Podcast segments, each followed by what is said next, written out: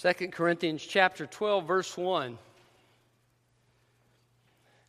Tyler Leifest went through a crisis in his life. His father died when he was 12 years old. Shortly after that, his mother was diagnosed with a type of breast cancer. And all through this suffering and this time, uh, he remembered his father's counsel you can either get bitter through life or you can get better through life. And uh, from what I understand, he is training for the ministry today. I want you to know something uh, God can sustain you through the difficulties and the trials of your life. Uh, his grace is sufficient. Uh, we need to know that because there are times we struggle physically, there are times we struggle emotionally, there are times we struggle with our Christian life. And um, in all of these situations, God is sufficient to meet the needs of our hearts. Um, I'm, I'm so glad that God has been faithful to me in so many times of my life. Paul especially understood this because he went through a myriad of sufferings. Uh, he was shipwrecked, he was imprisoned, he was stoned and left for dead. Um, he went at times without adequate food or clothing. Um, and, and he, and, he, was persecuted from town to town. There was actually a group that would pursue him from place to place to cause him trouble. In addition to this, in this scripture, we're going to learn that also the enemy was coming against him and apparently had afflicted him with some kind of physical infirmity in his body. So he was struggling with a sickness as well. But what he found was in all of these things that God was sufficient for him.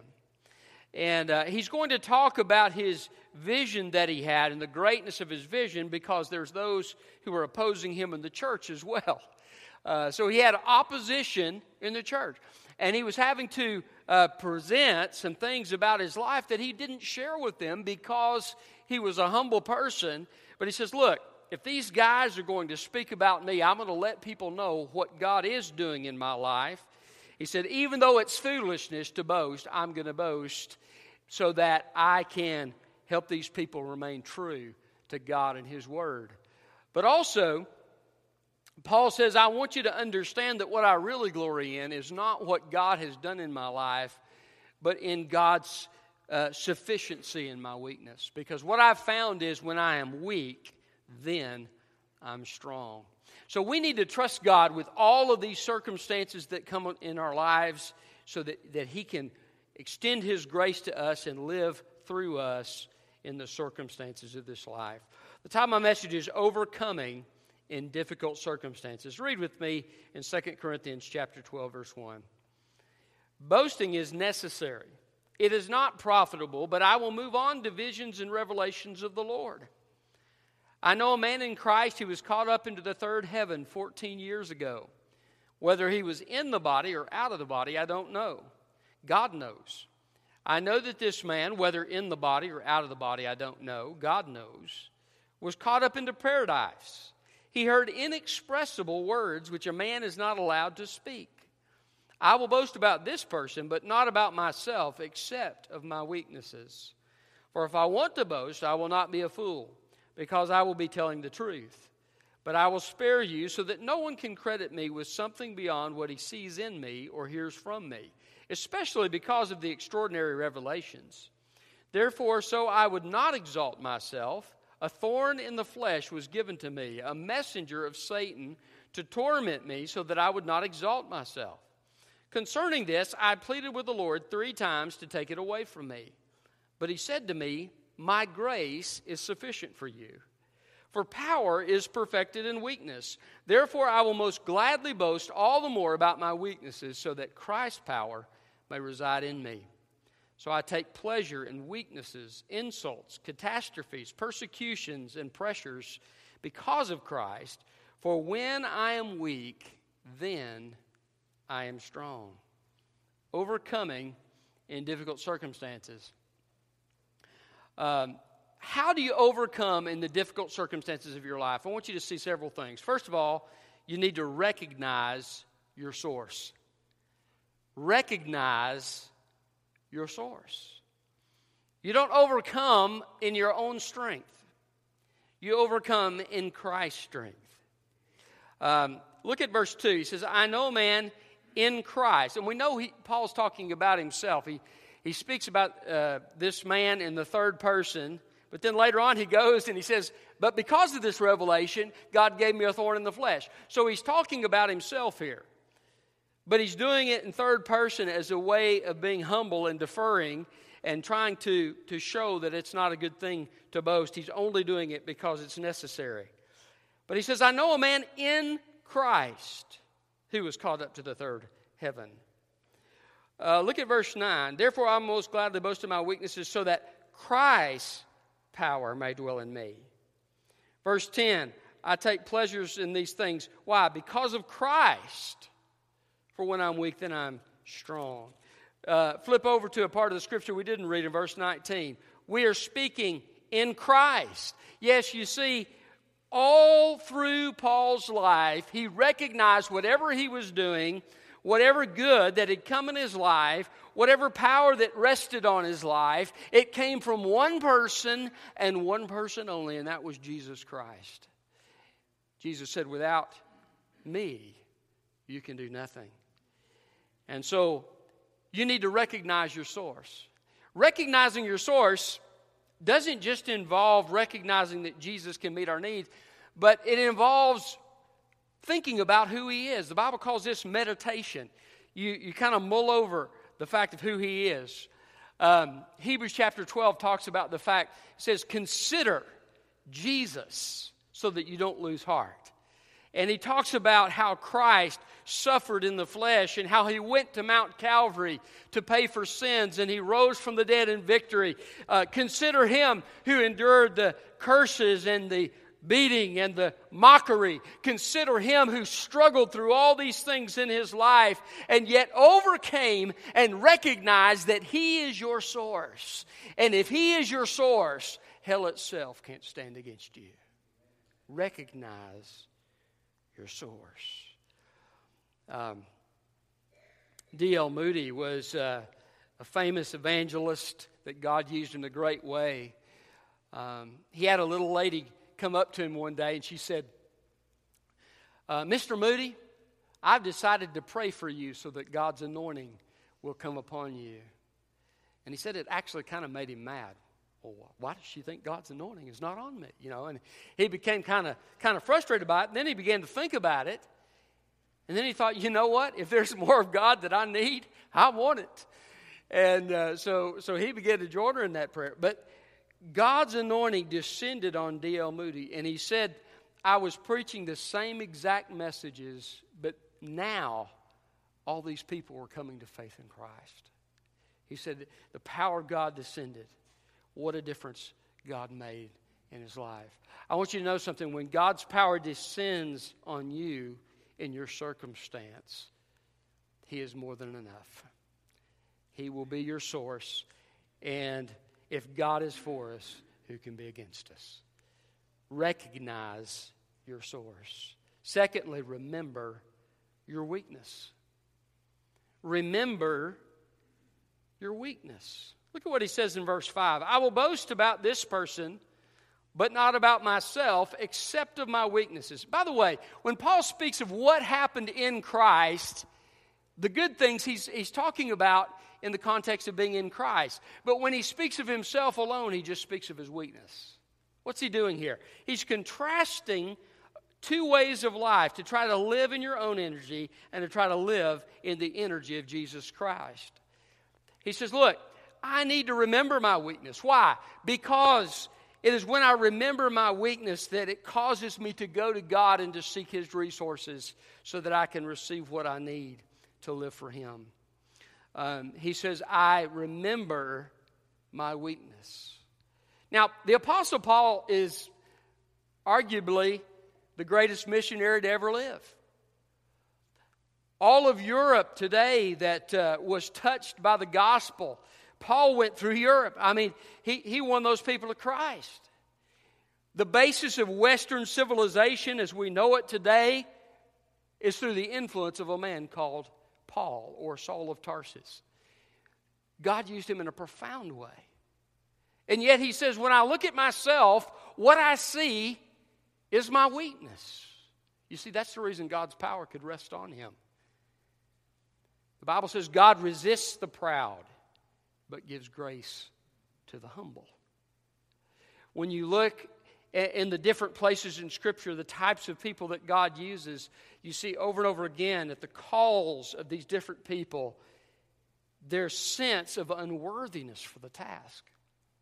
Go to Moses. He says, Lord, I, I can't speak. I've got some kind of speech impediment. I, I, I, don't know how to speak. How can I go to Pharaoh? Uh, you, you, go to um, Joshua, and you see Joshua being just kind of overwhelmed, and God sends the captain of the army of the Lord to encourage him.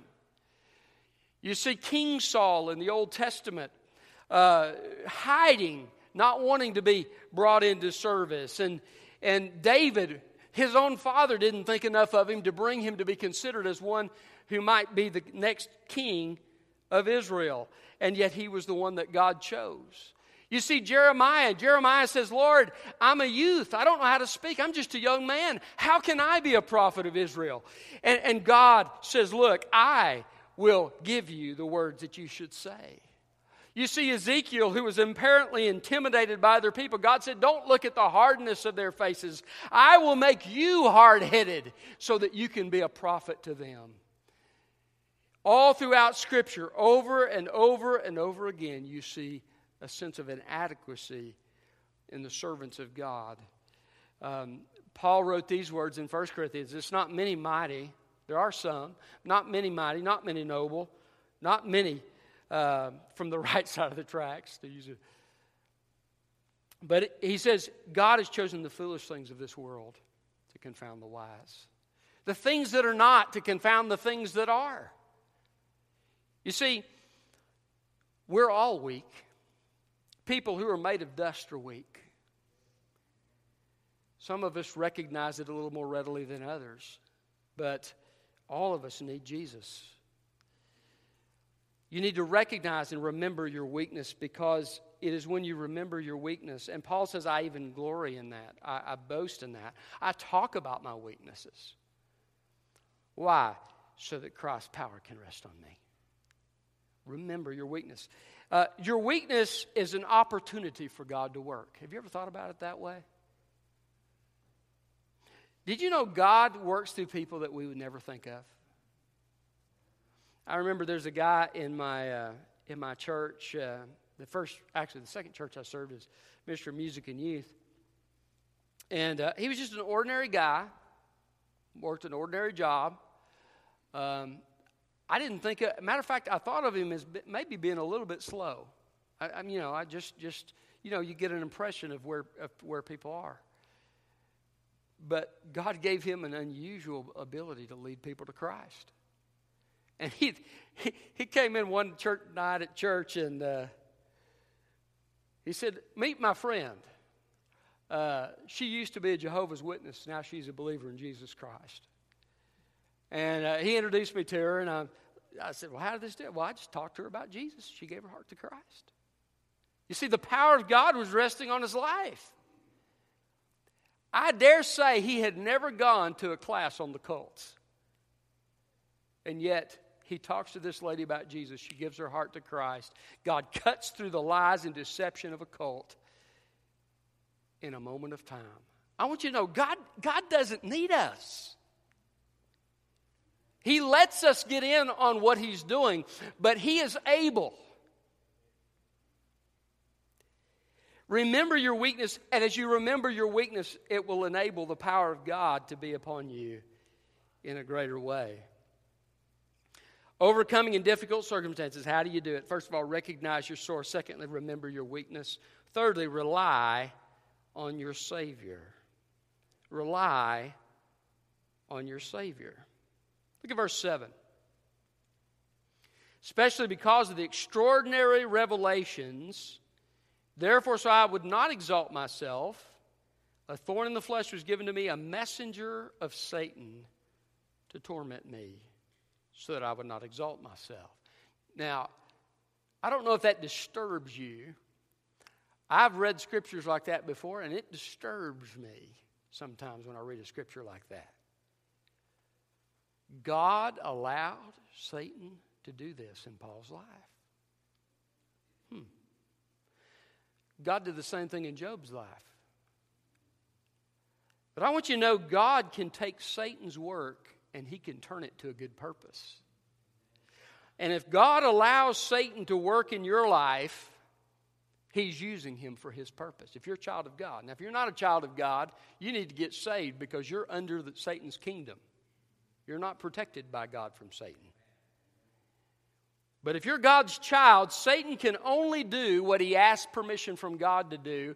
And when he does it, God takes it and uses it for good. Look at what he says, uh, verse 8.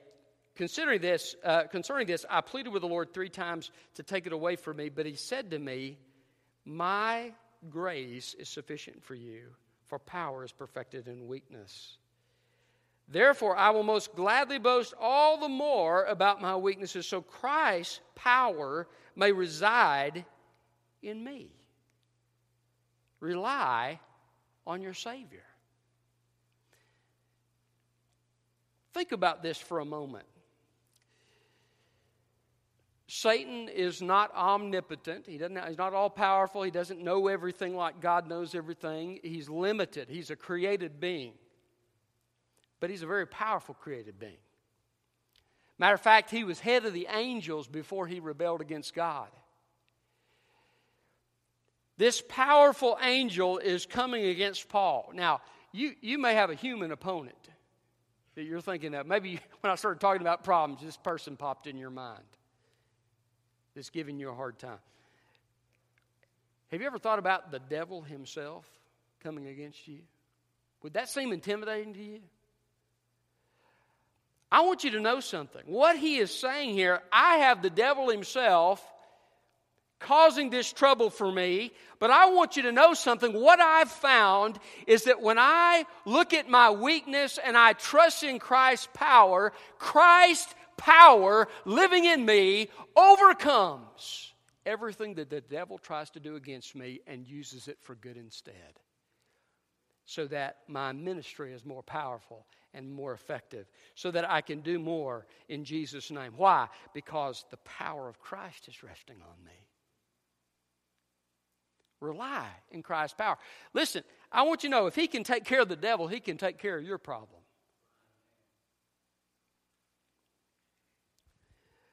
Jesus uh, had a man that was blind from birth calling out to him for healing, and Jesus healed him. They said, This man, he's, he's blind from birth, Jesus.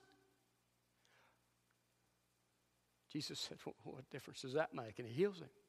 I don't know if he said that, but that, that's kind of the attitude you see there. He reaches out and he heals him. Why? There's no disease that's too powerful for Jesus. There's no condition that he faces where he will break a sweat and wring his hands. Jesus is the God of the universe. He's the one who holds the stars together by his power. He's able. Rely on your Savior. Overcoming in difficult circumstances, what should you do? How do you, how do you overcome? Recognize your source, remember your weakness Rely on your Savior and reframe your suffering. Reframe your suffering. What do I mean by that? My wife taught me that, that idea, reframing. It's, a, it's apparently a counseling word that's become popular lately. You reframe something, that means you, you take a look at this circumstance or this situation and you look at it from a different angle. You kind of reframe it, you know. Uh, you got an old picture, maybe the frame gets beat up, you put a new frame on it. It's looking at something from a different perspective. Paul's, Paul is looking at his suffering now from a different perspective. Before he was distressed about it, he's praying, God, remove this. God, heal me. Whatever it is, God, take care of this. But now he's looking at it from a different angle. And look at what he says in verse 10.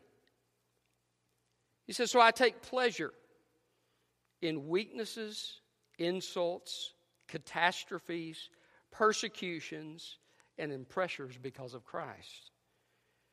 For when I'm weak, then I'm strong.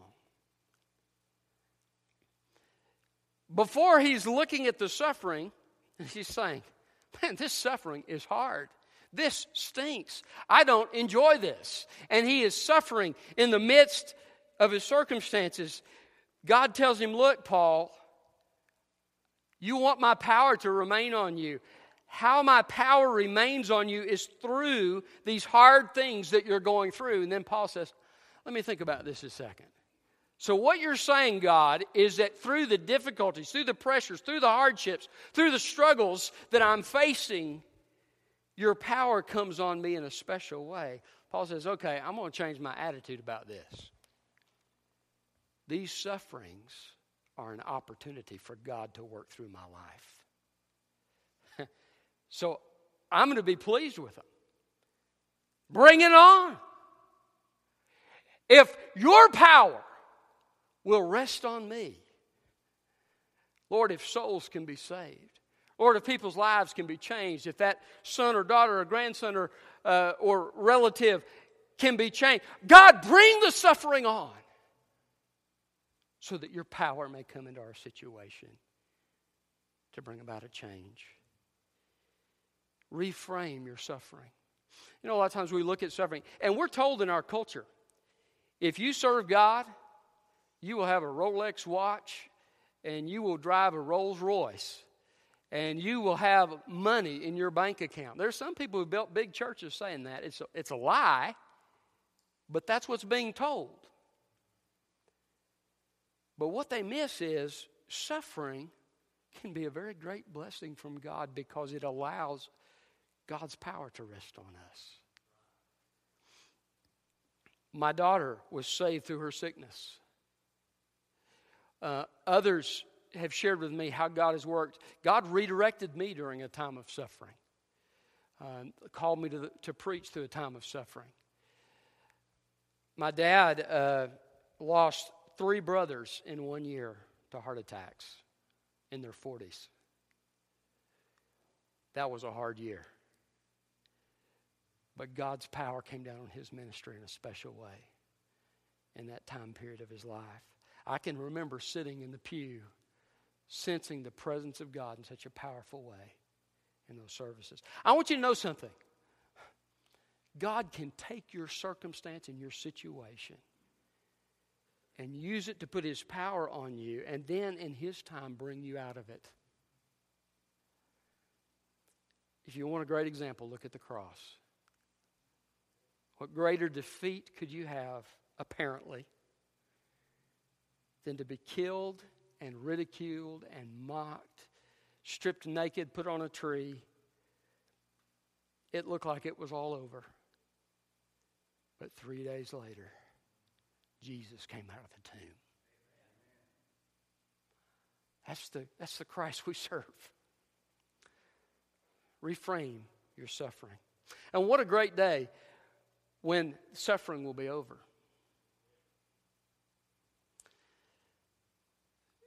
The Bible says your life is a vapor.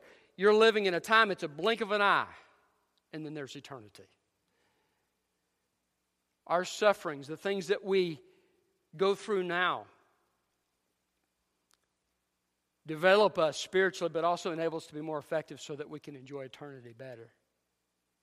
It's called delayed or deferred uh, rea- I, want to say reaction, it's not the word. Um, gratification, that's what I'm trying to think of. Delayed gratification. You ever think about this? There's some people who have all the outward blessings of life now. Have you ever been jealous of them?